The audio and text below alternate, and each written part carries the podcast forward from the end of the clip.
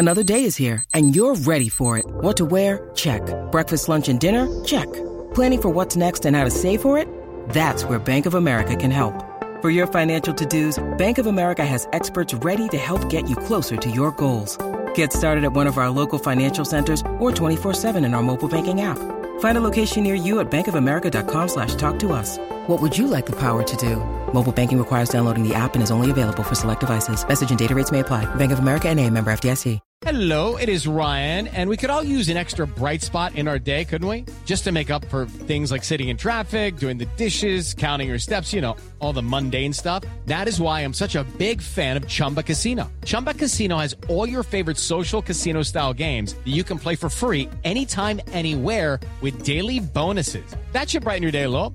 Actually, a lot. So sign up now at chumbacasino.com. That's chumbacasino.com. No purchase necessary. VGW Group. Void were prohibited by law. See terms and conditions. 18 plus. Okay, round two. Name something that's not boring. A laundry? Ooh, a book club. Computer solitaire, huh? Ah, sorry. We were looking for Chumba Casino. That's right. ChumbaCasino.com has over 100 casino style games. Join today and play for free for your chance to redeem some serious prizes. ChumbaCasino.com. No purchase necessary. Void were prohibited by law. 18 plus terms and conditions apply. See website for details. Hello, welcome to the Snooker Scene podcast. I'm Dave Hendon. Many months ago, I had the bright idea, or so it seemed at the time, to start an A to Z of snooker. And uh, we've finally made it halfway. We got to M in the last edition. We're now down to N. I gathered together recently in Llandudno some of the finest brains in snooker Phil Yates, Neil Foulds, and Alan McManus. And we make it through a few more letters of the alphabet. I'm hoping that uh, this will be sorted out before Brexit, although who knows. Okay, N is for non-ranking events. Now we talk a lot about ranking tournaments, and we rank players by the amount of ranking tournaments they've won. But there've been a hell of a lot of invitation events that are very prestigious. The Masters, obviously, which, which Alan has won, is the, is the leading one. The Irish Masters uh, was a huge event, um, and it's worth sort of recognising. Phil, a lot of these tournaments have come and gone, but you know they all count. You won a trophy. They were great tournaments, and let's not forget Neil, who won uh, the, coming to that, yeah. the first Dubai duty free uh, Masters, and also the Regal Scottish Masters, Mm. which was the traditional sort of season opener for a while, and that was a, a superb event as well. I think any time you get the elite together, whether it's for ranking points or for big money or whatever, it's going to be a good tournament. And they were, but they don't really exist that often now, do they? It's just the Masters, and basically that's it. Was there sort of as a player was the focus any different? Were you not playing for your ranking? Uh, yeah, I was pleased to win those two. Actually, uh, my main memory of, of that it was the first ever tournament in Dubai, um, and then the next year we, we weren't allowed to play in it. Barry boycotted it, interestingly, which is funny now thinking about the way that things have changed in the game. He said that none of uh, the matchroom players could play in it because I think um, he felt that the tournament had been taken off him by the by the WSA, who he now works with. Anyway, that was what happened there, and the, winning them uh, the, the other event uh, uh, next year, trying to defend it, I come against Angles, which is not the draw. I particularly Dubai? No, in the um, in the Scottish. Uh, Oh, so, yeah, uh, yeah. But no, they're good events. The other one I remember, which which fell by the wayside, we talk about snooker in Belgium. The Humo Masters was quite a big event for a while. You know, that was that was a good tournament. Um, I lost in the final to Mike Hallett in that one, but um, you know, it was a was a very nice event, and people think that maybe you know snooker in Belgium was a new thing. Actually, that was in the well about 1990, and uh, there was a lot of people interested in the game in that part of the world then. Interesting, actually, they mention uh, that part of the world. That, um, in Germany, uh, I played the, the European League back then. It was kind of invite top eight or ten or whatever it was, but they also invited a few European amateurs, which was good. But I remember playing Hamburg. and we were talking about it last night. Actually, they were hanging from the rafters, actually watching it. I've always thought, let's have a tournament in Hamburg. Hmm. You know, because it was amazing. The, the crowds, I couldn't believe it. It was actually the famous night when Jimmy played the massé shot. I think it's on YouTube.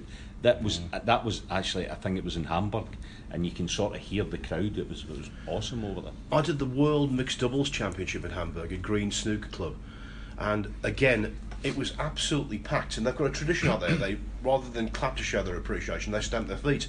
And we got the locked-off camera on the trophy at the end of the match, and they were all stamping their feet, and the. the, the the camera was going all over the place because you know obviously the the, the, stuff it was mounted on was moving as well. It was a great atmosphere, really good, and I, I agree with Alan. I think it would be a, a tremendous place to go to. Actually, a quick story about the Regal Masters that you were talking about. I've got a funny memory from it actually. I, I lost in the final twice. I lost to Ken and I lost to Bondi. And um, Nigel beat, I think it was 9 8 or 10 9. He beat me in the uh, decider. And I got drug tested, as is normally, you know, both finals, uh, both finalists. And uh, a couple of my mates came along, so it was about 15 miles from where I lived. So got a drug test, had a couple of beers because I'd lost. And um, you're, you're supposed to remain on site to do the drug test. Actually, my, a couple of my mates, I couldn't go to the loo, so you know it was like I had to just wait around, waiting, having a couple of beers, and they said, and I lost my kind of thought probably through the beer, and uh, they said, oh, "Come on, we'll just go back home." So I went home, and I got a phone call about two in the morning. Said, "Listen, you've got a drug test to do. You can't leave the premises, otherwise you might be in trouble." The guy actually drove out to my house, but back then there was no like Google Earth or what, you know, there was no. So he took about an hour and a half to find my house. It was about four o'clock in the morning, and we were still having a few beers, me and my mates. So I did the drug test in my own house. It was like it was weird, Wow. you know, about four four o'clock in the morning. But they were they were good tournaments. Yeah. Well, I would just finally on this Goffs we have to mention. Yeah, I was Uh, gonna the, say. Irish, the Irish. Masters. I mean, that was an incredible uh, venue for snooker, wasn't it? Well, yeah, I mean, I, I played Ken there, which was he got a huge reception. I played Alex Higgins there the, the time when he had the bad leg, and um, I lost to him. And I thought this is, this is no good. I've got beat by a fellow on one leg here. I know he had everyone on his side, but then he went on and won it, so I didn't feel quite as bad about that. That was a great event. I lost in the final of that to Davis once. Davis won it, I think, a lot, in the he? Eight times or something. He beat me twice in the final. Yeah, actually. yeah, yeah. I mean, that was a that was a terrific tournament mm. actually, and you know, I think that was quite a special invitational event. You know, as was as is the Masters still is, because you felt like you were going over there to something that was quite important. I think the final point I would say on that, it didn't seem to matter that it wasn't a ranking event. You know, it didn't seem to matter. It meant a lot to being involved in it. Well, I'm going to throw you, Phil, a hot potato, okay? Um, because we're at the Tour Championship. This is a ra- eight-man event, ranking event. uh, You know, Players Championship, 16-man ranked event. Should the Masters now be a ranking event? I don't think so, and I'll tell you why. Because it's based on two-year rankings. Hmm. So in that two-year rankings, there's the World Championship, where 16 players are seeded into the last 32. So everybody doesn't start on a level playing field. Whereas for this one, all of the tournaments that count for this, for the World Grand Prix, and indeed for the Players Championship, start in the 1 to 8. So everybody's on a level playing field. So you could actually say that the, the Masters is slightly different because it's a two year list. I mean, it wouldn't be too much of a stretch to make it a world ranking event, and certainly if they did, you wouldn't hear any great protests from me. But I think that's one of the reasons why it isn't. But yeah, but you, that doesn't matter anymore, does it? Because if they if you said it was going to be a ranking event the year after next, then everyone's got the same chance of being in the, the 16 for the year before, haven't they? Strictly speaking, they actually don't because a first year pro has got what six or seven months to get in it. Yeah, good yes. point. Yeah. Yeah, yeah, exactly. So, So we're saying no, then, are we? I did say it was a hot potato, didn't I? Yeah. I- I, I think the mystique of the event would be a little tarnished as well. I mean, let's face it. It doesn't need to be a Doesn't ranking need event. to No, it doesn't need to be a ranking Yeah, yeah that, that's that's the final word. Okay, we move on to O, which is for one four seven. Uh, this season we had the 147th 147 Dave Gilbert. Rather prosaic surroundings of um, the Ricoh in Coventry. No audience or any, any any of that. But he made it. He's on the list again. Um, it's still a special break. I mean, we do have a lot of them, but we have a lot of snooker, and we also have a lot of players down the list who are now capable of making these big breaks. Well, two things come to mind about 147s, which are sort of an original thought, really. One is that increasingly we're seeing players make a 147 and lose the match in question. It's remarkable how often that happens. The other one I will say is people always ask me, what's your favourite 147? And it used to be the obvious ones, but now I'd plumb for one that is very left field. But I'm doing this because it gave the person who made it immense pleasure, more than any other 147 I've ever seen. And he won very little for it. Fergal O'Brien in the Championship League. When he made that 147, he was absolutely over the moon. There was no one there watching. It didn't mean hardly anything to anyone apart from Oh, Fergal. lots And he Fergal, was yeah, yeah. absolutely delighted, and I was really pleased for him. You, you did say left field. Um, we go back to John Spencer, of course. He made one, and there was this thing about it, what the pockets weren't templated, templated right. but also the cameramen were at McDonald's. That was in Um, Slough, I think, wasn't Yeah, it? and Joe Johnson was there. He told me he was watching. He said that after this was a different time, clearly, because he said after Spencer potted the last pink. He did a sort of mock feint. He lay on the floor, and got, up and potted the black. Um, but then, of course, Davis. It ha- would have to be Steve, wouldn't it, to make the Hmm. first one at the, the Lada Classic? I have to say, I I actually went to that event in Slough with my dad. Um, I don't think that day we were there one of the days, And I think the pockets were bigger. I could even you could you could even tell that from watching it. You know, uh, just on the sidelines. I was only a kid, but you could see the pocket they were going in off the jaw. People were saying it. Now, there's nothing to take away from John Spencer, who was th- you know three times champion of the world, great player. But so I think that's fair enough. There might have been buckets actually for that one. Um, you know, it's not a surprise that Davis made the first one, is it? Really, uh, you know, he, he, he sort of changed so much in the game.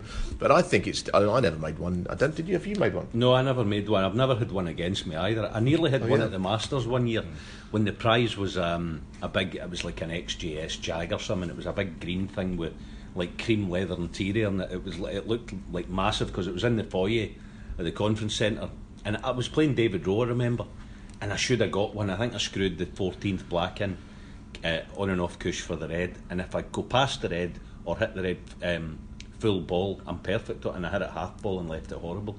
But I, and it would have been nice to make one at the Masters, but so that would have been, uh, you know. To be honest, I don't. I mean, as much as Fergal O'Brien's is, was a great break, I'm sure. I can't see how that's the best one. I think you just Phil's just gone a bit. Uh, you No, no, no. Gone rogue. No, no, no, rogue. not, not, not, not the best one, but the one that gave me the warmest feeling, certainly, and I know it did for Fergal as well. It was There's never been a bad one, that's No, for sure. no, one thing no. I can say about that, there's never been a bad break. I mean, I, look, I'm going to keep it simple and say that Ronnie's won uh, 147 in 5 minutes 20. I can't, every time I watch it, I still can't believe how quick it was because he didn't seem to be rushing. That's the strangest part about it. I think the best black that's ever been potted was maybe Selby. He potted it in hmm. left middle, didn't he? For the hundredth, yeah, yeah. for- yeah. I mean, I mean that championship, yeah. that was an awesome shot. To that, you know, usually it's like high black and you pot it, but that, that was how did he land low? I don't remember, but aye. The last part about it, I'd say, is that exclusive club of players that have got to the, the black and mist, isn't there, as well, which is quite. Uh, I think, you know, obviously Ken is on there. He's probably the, the highest profile one. Tep Chai has done it a couple of times. Selby as well did it in Selby China. it. no one ever sort of mentions that, but that was on telly. He, he missed Yeah. the last black, um, but he sort of redeemed himself. Obviously, what, what's happened is they've become more regular, so you don't get now the big money prizes. I know they have the rolling prize, but it's very rare now that that rolls over to a really massive prize. I think people don't understand how it all worked in the in the old days. One four sevens were very very rare, so a sponsor, say Embassy or whoever, could have a, a bet with a bookmaker that a one four seven would be made at very very large odds. So if you're offering, say, I don't know, one hundred and forty seven thousand pounds for a, a one four seven, you're actually only putting up, I don't know, twenty thousand because you get seven eight to one. Before that, it was even bigger odds. Now you go to a tournament and maybe it's six to four even money depending on the, the scale of the event. So they can't really afford to put those big prizes up now. It's not a matter of them being stingy or miserly or anything like that. It's just the way of the world. I actually still say the biggest one single frame achievement in the history of the game is Jamie Burnett's 148. Hmm. Because I've in practice matches all time I have I've had a free ball I think once maybe twice ever. And that to, to do it's just mind blowing I think, you know. and that was terrible the way he was treated because Yes. they wanted to Aye. they- they gave There him was no, nothing there was no high, UK, it was wasn't pre-TV, no high break prize in that in that stage. But but they so everyone thought well there should be a special prize, um, and I think in the end he didn't qualify for York, but they they, they invited him down. Standard fare uh, return, but and basically it was worked out. He would have to. He would be there about ten minutes, we would have to go back again. But what, one, what, part, part of the prize he got, which was, well, judge yourself, this is ridiculous. He was given two tickets to a match of his choice. Yeah. Like? He's never watched a match in his life. You know. No, it's a shame. But anyway, he's there, and, and it'd be interesting. I mean, that's a, I suppose that's the next milestone. If someone can make a break above one four seven on TV, that would be that would be a moment, wouldn't it? well we've had a 16 red clearance at the Crucible yeah. obviously Steve James But literally, I see two or three instances a season where players got a chance of that. Because obviously, without telling people what they probably already know, you've got to make a foul uh, at the start of a frame, and all 15 reds can't be hit. Well, that's quite unusual in itself, isn't it? They, you know, there'd there'd have to be an unusual set of circumstances. But yeah, I mean, you know, it's. Uh, I mean, I think I had one or two opportunities in my career just, just on the practice table, like you say. It's very rare. You went for a 147 against uh, Willie Thorne in the English Professional Championship Yeah. made 80 and took a liberty and went to try to swerve a, to um, a red or, to get to get on the black for the eleventh. And you, I thought I'd won the frame, and he ended up winning the frame. Got a free ball, won the frame. But needless to say, I got the last laugh, won the match. no one asked that question. I'm still saying it's it. always brought up that though, isn't it? When anyone Yeah. gets to eighty, well, there was a one instance. Yeah, where- no, there was. Yeah, Anyway, 80. I was a bit sick. Anyway, let's move on to P, which is for Pot Black. Um, BBC television programme, 50 years old this year, 1969 it started. Uh, BBC Two had come in, and it was the first colour TV service. The controller of BBC Two was David Attenborough. um, who went on to become quite famous for other things, and he commissioned this program to showcase the colour service, and obviously snooker with its colours was perfect. And the rest literally is history, isn't it? Because that was the first exposure most people had to, to snooker, certainly in colour, and from there, we, you know, we've moved on to this multi-million pound circuit. Yeah. It was, I mean, the thing about it was, it, it was all recorded over the couple of days, and it was meant to be a secret, wasn't it? Who won it? But it was brilliant. I mean, that, you, I think, would it be a Thursday evening? It was on something like that, around about nine o'clock, and it was the only snooker on, and you, you would always watch that. Just one frame of snooker, and and um, you know, I mean, as the, what the frame I remember was when Eddie Charlton made the break of 110. Um, a couple of series in, I think. I don't know exactly the year, but yeah, you know, and, and word had got around that it happened, and you know, wasn't no one was going to miss that episode. You know, tremendous. I strangely remember watching it, but I I don't think I'd ever played in a full size table. I'm guessing it would have been around 79, 80, 78, 79. I can't remember who was playing. What I do remember about it was Alan Weeks was the presenter. Mm. Is that right? Alan Weeks and the little trophy. And it's obviously I was only a kid at the time, and you think how how does every frame last only 25 minutes or whatever? Obviously, they edit it down, but it, I watched it and I wasn't really into snooker. I was too young, but it sort of got, got me hooked, yeah. It shows actually how the game has changed and evolved because nowadays, if you had a one frame program lasting a half an hour, you'd have a big fill, wouldn't you? Really, more than you? like Is that you? Yeah, more than likely. yeah. but back then, quite a lot of the frames had to be edited down to fill because. You know, if there was a, a lengthy safety exchange, and who could blame these guys because that was the best exposure they were going to get all year, and that was going to give them exhibition work. Because if people saw them on the telly playing well, oh, we'll we'll book that guy. And one player, it made his career was Graham Miles, who won it not once but twice, and obviously got to the final of the '74 World Championship as well. Well, that's it was, that's the thing. It was important for, for the game, but also for the players because, like you say, it was a, it was a chance for them to sort of showcase themselves. Oh, I've been on the BBC, so now all of a sudden they are booked for more exhibitions. You know, as seen on TV. And in those days, there was the World Championship, and, and basically that was it. So you couldn't make a living from tournament play. You had to make it through the holiday camps and, and the exhibition circuit. The other thing is how the world has changed. Alex Higgins was blackballed for a few series. He wasn't allowed to play in it. Now, can you imagine the TV companies now saying, "Oh yeah, that's no problem. If you don't want to have Alex in, you know, you don't don't worry, we'll go ahead anyway." They would insist on him being in because he was the, he was the rater. He was the big rater. And of course, it was Sydney Lee in the early days was the referee, wasn't it?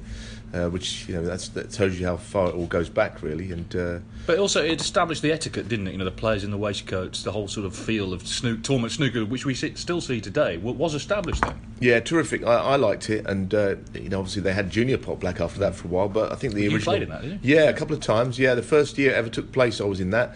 Didn't win it. Uh, John Parrott. Um, Lost in the final to Dean Reynolds. That was the very first year of it. Yeah, that, that was that was very nerve wracking.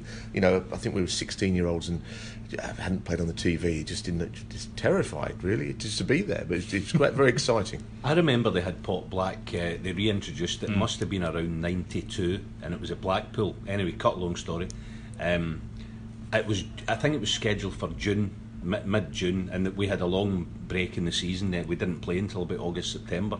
So I was not playing. I was supposed to play in Pot Black in Blackpool, completely forgot about it. A guy who looked after me at the time, I went in the club this day and he said, Do you know where we're supposed to be right now?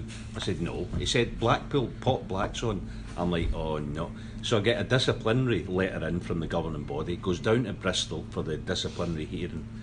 And Barry Hearn was on the board, he wasn't chairman at the time, I can't remember who, I think John Spencer was chairman. And so I thought it was all that official thing. And I've sat down, I was only about 21 at the time. They said, Right, Alan, what's your explanation for not? But and I said, Well, the car broke down and mm. we had a blowout in the motor. And Barry Hearn just piped in. The first one he said, Oh, come on, Al, you've got to come up with better than that, son.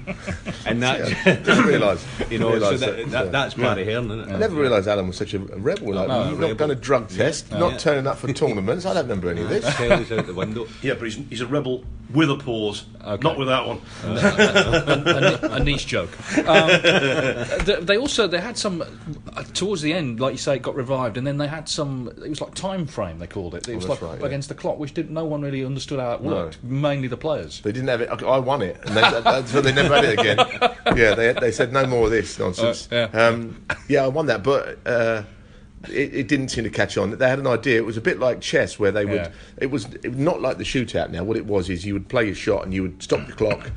So, but, I mean, I suppose it, it, it's possible you could do something with that now with you know, slow players because Um, someone that took too long on the shot, ran out of time basically. It was it didn't work out, and, but I still, I still, um, I've got my name down as a winner of Pot Black, and I did receive the trophy, albeit it said time frame next to it. I forgot about that. They also had a one frame shootout in Stoke, which was rather ridiculous because in the final, Darren Morgan beat Mark Halley 2 1. yeah. Now work that one out. I actually, that, that, I remember that I was at Trentham Gardens. I, I drew Stephen Hendry in the first round, and, and somehow managed to beat him. But uh, I, that's what I remember. But I, I th- yeah, I remember the fight. I, I think I got to the semis or quarters or something. But yeah, But this is why, in the end, Pot Black got stopped because obviously the game had moved on, and people would rather, in the end, not watch half an hour. They want to watch the World Championship over 17 days and all the and all the other tournaments. But it played a very, very important part in the game's development. Let's move on to Q, which, and this is a bit of a cheat, but bear with me. Q is for cue, uh, as in snooker cue.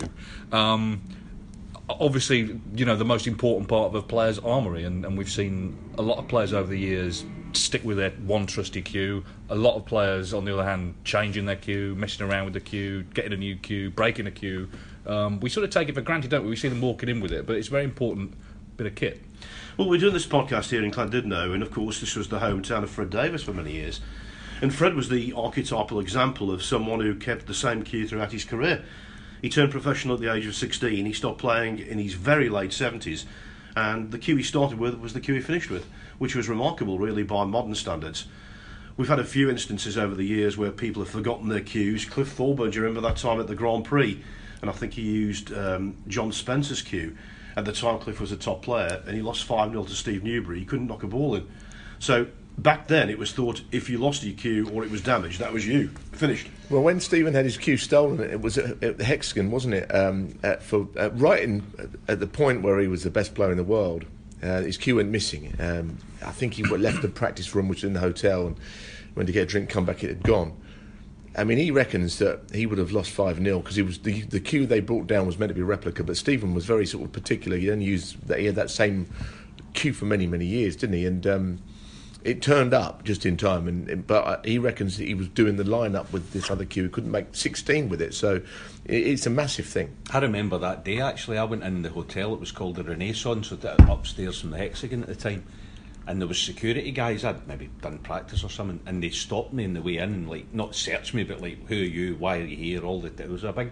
Uh, I'm not surprised after all the other things to say, probably stole it. I know. I've still got it in my man. I mean, uh, um, but yeah, cues are um, massively important. There was one. I had one funny uh, thing that I, um, this is another rogue one for me. I'm you know a, a, a rebel. Um, I, I lost in Preston one night in the, the car park outside the hotel through the bus station. It was dark. It was like ten o'clock at night. Packing up the car, put my stuff in the car, my case or whatever, and you go to put your snooker cue in the you know through the back of the you know the, the boot of the car and I just lost my mind, and I obviously didn't put it in. So I'm driving home. I'm got, I've got to about Carlisle, which is about 80 miles north of Preston, and you look in the mirror to see the top of your cue in the back of the car, and I've gone, oh, oh, no cue. I'm like, oh no, no, no, no, panicked. It. I've had to drive back, and it was lucky it wasn't raining because if it's raining, the, the you know the, your tip's going to be damaged, the cue's going to be probably damaged. So it drives back to the car park. It's pitch black, and my cue's still lying on the floor of the car park. Uh, that old cue used to use, you used to beat me with every time. You should have just left it there because it was all Well, taped up I, at the I end. found it in someone's garden. They were growing pea pods. So But, that's where but, got but it. they always said about Henry's cue that it was basically no good. But obviously for him wasn't it a was. great cue, but no. the people always said you would never pick it out of the rack if you were Well, going to pick one. I don't think it was an expensive cue, but sometimes you can pick up a nice bit of wood, you know, as a cue. I mean, I, I used the same cue for years as well. Um, and my cue wasn't all that, but um, uh, you know, now it seems that um, you know the, the way that they're made such high quality. You know, you can probably get used to a new one relatively quickly. I actually think now with cues, I've had the, my, the cue that I use now for just over three years. I think um, a, a, a, a cue from Thailand. I actually think now the, with a modern player, a good thing is to change your cue maybe every four or five years because players now, the modern guy hits the ball that firm, it actually does sort of not deteriorate, but it changes. You know, when you pick up a brand new cue these days, it's like an iron barn. You you know going through, you go through the white light. It's unbelievable. Mm. As time goes past, and I'm now what three, four years now with my own cue, you sometimes feel this isn't hitting it as solid as, as it did when I first got it. So I think, and players can adapt now because cues are all mm. very uniform. But you know, pe- pl- players do generally like what they've got. But, mm. From a journalistic perspective, I think the best cue story was the one in early 2006 when Graham Dott had been beaten in the Welsh Open and he was driving home and just on the spur of the moment on a service station decided to break his cue. So he's there trying to break the cue and he just can't do it. The bloody thing won't break. No, what he actually hurt his leg. He put it. He put it diagonally against the wall and gone and he couldn't break it. and He hurt his leg. He said there was a lorry driver looking at him from the cab of his lorry, looking down. Said, "What are you trying to do?" And he, there he is. He's getting more and more mad trying to break the cue, and he wouldn't.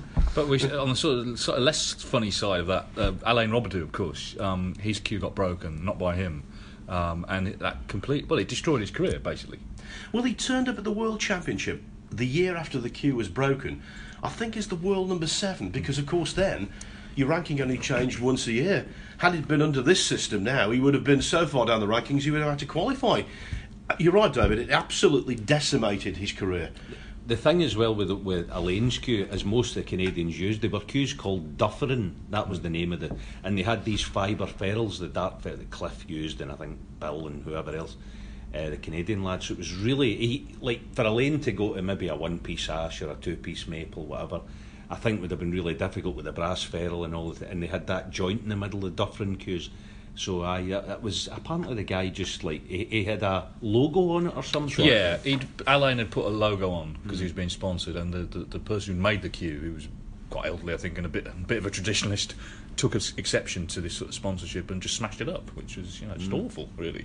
Yeah, that's right. And he, he- he wasn't the same player for probably ever again. But he did eventually get used to a different cue. But no, it, it it affected him um, worse for the reasons Alan explained. I think than it would anyone else in the game. I heard one top player say, I won't say who it was, but he said that um, there was a there's a case for players taking more than one cue into the arena. Um, now, of course, Luca Brecel did that at the Masters. It didn't work for him last year. Is there anything in that? I, I don't think so. No, I mean, I remember one guy, Robbie Grace, who, who when I first turned pro, he had two ash cues, one two, two one-piece ash cues, and he used to stand just before going out and with one in each hand and think that one, that one, that. Nah, I'll go with that one. And he would, you know, but that's that that would just wouldn't happen nowadays. I think no matter how uniform a cue maker gets to, you know, a piece of wood I see as a you know snooker geek as as a kind of living, breathing thing. So you don't get two the same. So how, how could it? I'm trying to think. You're not going to say who it was, but whoever it is, he's, he's clearly a lunatic. no, you're right not to name him. That's not the right thing to do. No, I, I'm, Okay. not, I'm not. I'm not going to Well, say. it. best not. Well, not after you call him a lunatic. but of course, we talked about Hendry. I mean, he, he was never really the same after his cue got broke. He got broke by baggage handlers at Heathrow, sort of ignominious end. Yeah, he won tournaments with the new cue, uh, but the old one was part of the, the armoury, wasn't it? It was part of the arm, part of his body. It felt like, you know, symbiosis, whatever they call it. But yeah, he wasn't the same player, although he, he did win events. But yeah, I mean, back then, the, the, the thought process was if your cue was damaged, it could basically be terminal for your career. That was what the general assumption was. I, there was sorry, sorry to, to one last thing on that. I was going to say is that um, when I was sort of doing okay at the game, that the, they came to, to one of the cue manufacturers said we're going to try and pioneer a graphite cue, and if you can put your name to it, I thought this is could be good, couldn't it? So they, they gave me the prototype, and honestly, it was unusable. You couldn't break off with it. And you'd break off, you'd hit the pink full ball, or you'd go the other way, and you'd miss the red. It, it was just impossible to use a graphite cue it, in any way. It just did not play anything like um, you know an Asher or maple cue. So that quickly disappeared. Just, just one final point, Alan. Obviously, you're, you're very much still playing, and you, you'll be aware of this. Travelling abroad now, you can't take your cue on with you. You can't carry the cue No. onto the plane. So there's that anxiety when you get to the other end, particularly in China, and maybe you've had an internal flight. Is it going to turn up? Well, that, that fortunately, touch wood, I've not had a, my cue not turn up so far. But um, my last time I was out in China, just uh, before Christmas, I uh, got out there, went on the practice table, and my ferrule started pinging when I was hitting the ball. The reason I think is when it's in the hold for 10 hours, it's minus whatever under there, it's really cold. Obviously, wood shrinks over that period of time, so the, the ferrule now is actually loose, and that so it's not a not a good thing. But that, maybe in the snooker geek, I actually have made a a kind of fibre cover for my cue to Right. put in my case. It's like an ins- it's like insulation Hmm. To put your cue in your cue case and then in your uh, sport tube that hopefully will stop the you know the, the wood from shrinking and, and causing a problem. But what if, if your cue ends up getting you lost in the baggage? That doesn't matter, does it? Really, about you know, no, no help to you. No, but if it does turn up, it might, might, it might not pick. But um, I was one other quick thing on that. Um, the cues, sorry. Uh, a player who I won't mention, he left his cue overnight uh, back home on the table, on the bed of his table, and the heaters were on overnight. And he, he came in the next day, and his cue was like a boomerang. He spent two days, you know, bending it back into shape, and he got it thankfully back into shape. So you've got to be careful. I, and me again, being the geek, um, I actually when I put my cue in my, ca- my cue case, I turn it ninety degrees every day. I mean that'll sound really like far out. But and Neil folds his got his head in his sea. hands. Folds the reason is so that I I'm, I just think if you turn it ninety degrees every day, then it'll stay straight over time. Does that not make sense? That lad knew it was a boomerang because he threw it away and it came back to him. Yeah. And on that joke, we're going to end. Thank you very much. We're making progress. By about 2023, we should have this alphabet finished. Thank you. Sports Social Podcast Network. Okay, round two. Name something that's not boring. A laundry? Ooh, a book club. Computer solitaire, huh? Ah, sorry, we were looking for Chumba Casino. That's right. ChumbaCasino.com has over 100 casino style games. Join today and play for free for your chance to redeem some serious prizes. ChumbaCasino.com. No purchase necessary. Where prohibited by law. 18 plus terms and conditions apply. See website for details. Hello, it is Ryan, and we could all use an extra bright spot in our day, couldn't we? Just to make up for things like sitting in traffic, doing the dishes, counting your steps, you know, all the mundane stuff. That is why I'm such a big fan of Chumba Casino. Chumba Casino has all your favorite social casino style games that you can play for free anytime, anywhere with daily bonuses. That should brighten your day a little. Actually, a lot. So sign up now at chumbacasino.com. That's chumbacasino.com. No purchase necessary. Group. Void where prohibited by law. See terms and conditions. 18 plus.